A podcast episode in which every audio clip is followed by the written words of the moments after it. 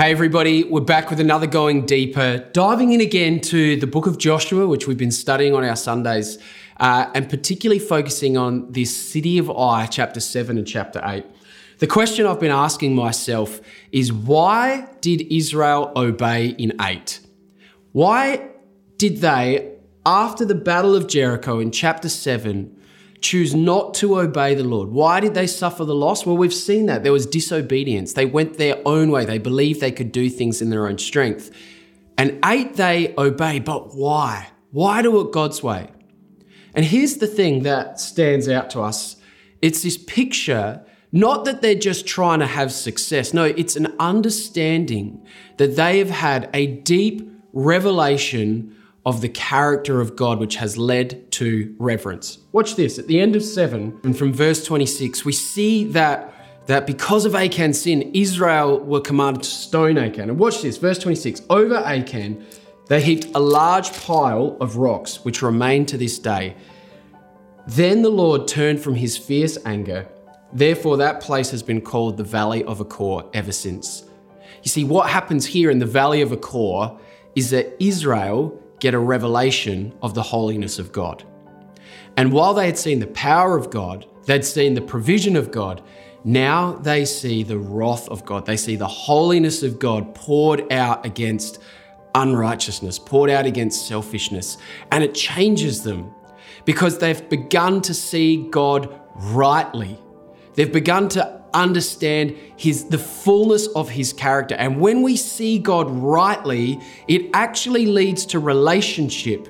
And that relationship produces reverence. And when we revere God for who he is, what Solomon calls the fear of the Lord, which leads to wisdom, then obedience, a lifestyle of obedience, flows out of that relationship.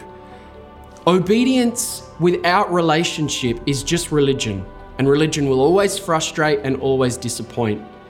But relationship and reverence, seeing God for who He is, that will lead to a life of obedience. But it's not religion, it is that, that beautiful relationship as we, we long to serve Him because of what He has first done for us. And this is the difference between 7 and 8. Israel have seen God more clearly, they've had revelation which has led to reverence, and that reverence has produced obedience, and therefore they walk in the fullness of the promise of God. This is my prayer for us as a church that we would not be a people caught up in religion, but we would be a people who have a revelation of who God is. That revelation would lead to a deep reverence, a deep love for Him in response to what He has done for us, and that would produce a depth of relationship, which in turn leads to a life of following or a life of obedience. And in so doing, that we would then walk in the fullness of His promise for us. May you go seeing God rightly. May you see Jesus high and lifted up. May you see the sacrifice that He made for us on the cross. May you know that you are far from perfect and deserving of wrath, and yet God, who is rich in mercy, made us alive with Christ even when we were dead in transgression and sin. And in so doing, everything else falls away. That this life of Christian discipleship is not a life of having to do to please, it is a response of reverence to the relationship that God has afforded us in Christ go in that promise, serving Him, loving Him, because you were first loved by Him. God bless.